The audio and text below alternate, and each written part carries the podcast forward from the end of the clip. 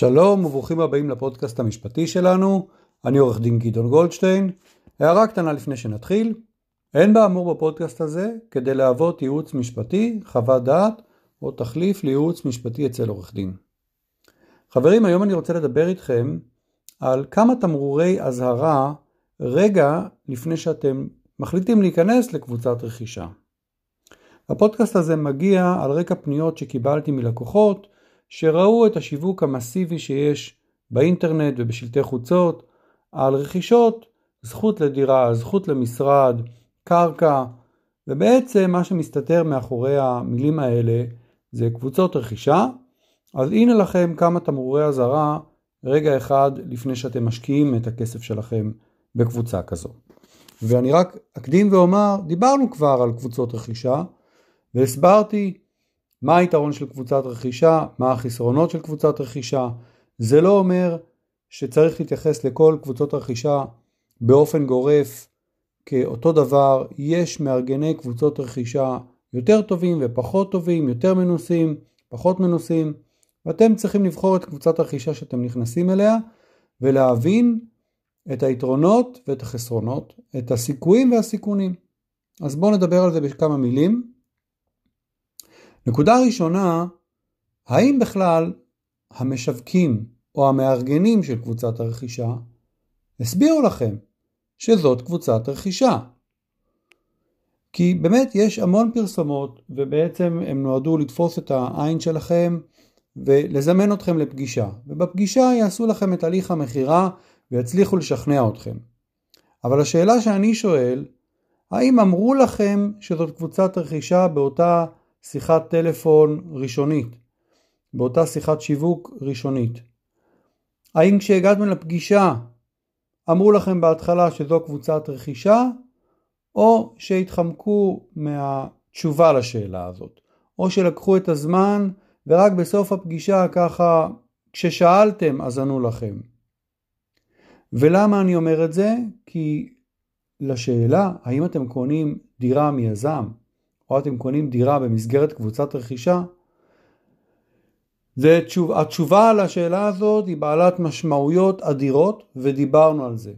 ואני חושב שאם מישהו מנסה להצניע את העובדה שזאת קבוצת רכישה, או להסתיר או לטשטש את זה, זה מישהו שבא למכור לכם משהו בצורה לא ישרה. זו לא הדרך שבה אתם רוצים להתחיל להיכנס לקבוצת רכישה. יש קבוצות רכישה שמאורגנות בצורה סופר מקצועית ואין מה להתבייש במה שהם משווקים ובמה שהם עושים ולכן זאת נקודה ראשונה. שאלה ראשונה, סליחה, שאלה שנייה, או נקודה שנייה, בעצם אותו מארגן שמוכר לכם את אותה זכות לדירה או זכות למשרד, מה שיעור העמלה שהוא לוקח ומתי הוא לוקח אותה. תראו, צריך להבין, רווח יזמי של יזם נדל"ן נע בסביבות 15% וצפונה.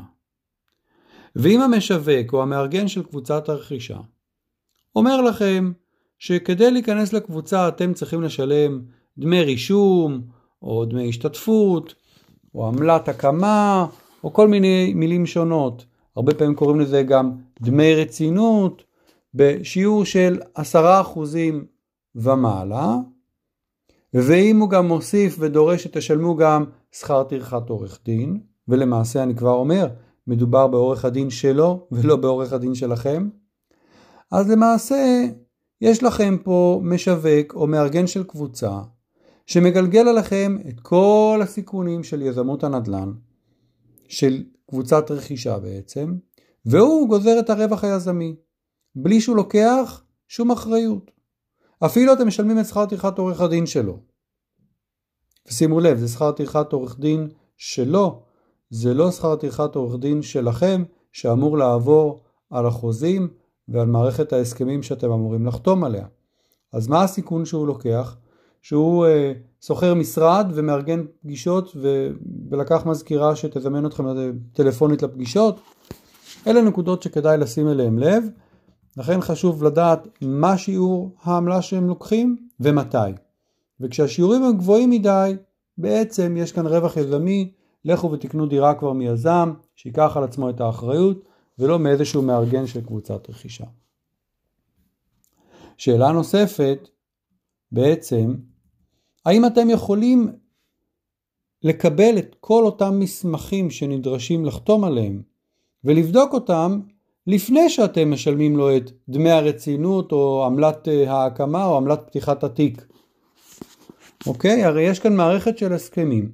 הסכם אופציה, הסכם שיתוף, יש כאן אולי הסכם ליווי בנקאי, יש כאן דברים שאתם צריכים לבדוק ואתם לא חותמים עליהם כלאחר יד, ורצוי שגם עורך דין יבדוק ויגיד לכם מה הסיכונים ומה הבעיות בהסכמים האלה, ואולי אפילו ינסה לשנות חלק מהמסמכים האלה, אם זה בכלל אפשרי.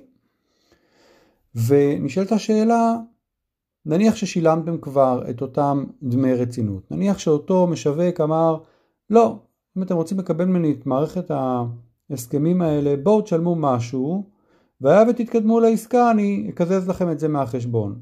ואם לא תתקדמו לעסקה, נחזיר לכם את הכסף. אז אם הוא לא מוכן לשחרר לכם את הכספים, את המסמכים האלה לפני, ודורש קודם כל לקבל איזשהו משהו מכם ורק אז תקבלו את מערכת ההסכמים, אז השאלה היא מתי אתם מקבלים בחזרה את הכסף שלכם. מהם התנאים שבהם אתם יכולים לסגת מהעסקה בלי לחטוף איזשהו קנס לא צפוי. אם התנאים האלה ברורים וזה שקוף והגון, אז בסדר.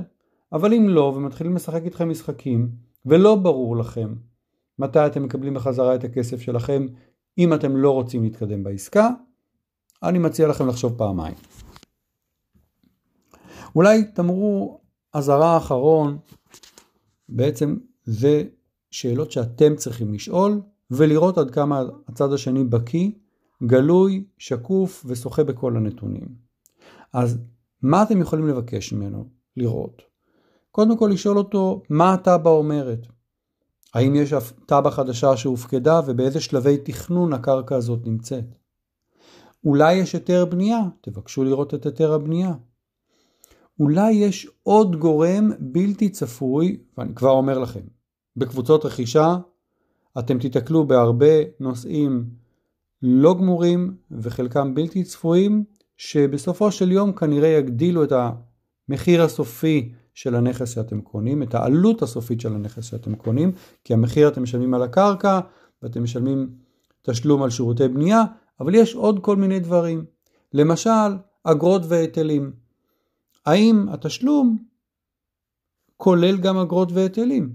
ואם לא, או אם לא אומרים לכם את הדברים האלה, ואם אומרים לכם את זה רק אחרי שאתם שואלים, לא כי הם חושפים ונותנים לכם את כל התמונה, הנה השלבים, הנה התשלומים הצפויים, הנה בערך המחיר הסופי או העלות הסופית של הנכס, אלא רק אחרי שאתם ממשיכים ושואלים שאלות וחופרים בנקודות מסוימות, רק אז הם מגלים, אז תחשבו פעמיים, האם אתם רוצים לעשות עסקים עם אנשים כאלה, האם יש עוד דברים שאולי לא שאלתם ואולי תגלו בהמשך ובכלל ישנו את העלות הסופית של כל רכישת הנכס הזה או בניית הנכס הזה ואת הכדאיות שלו. עד כאן להפעם אני עורך דין גדעון גולדשטיין, מקווה שנהנתם. להתראות.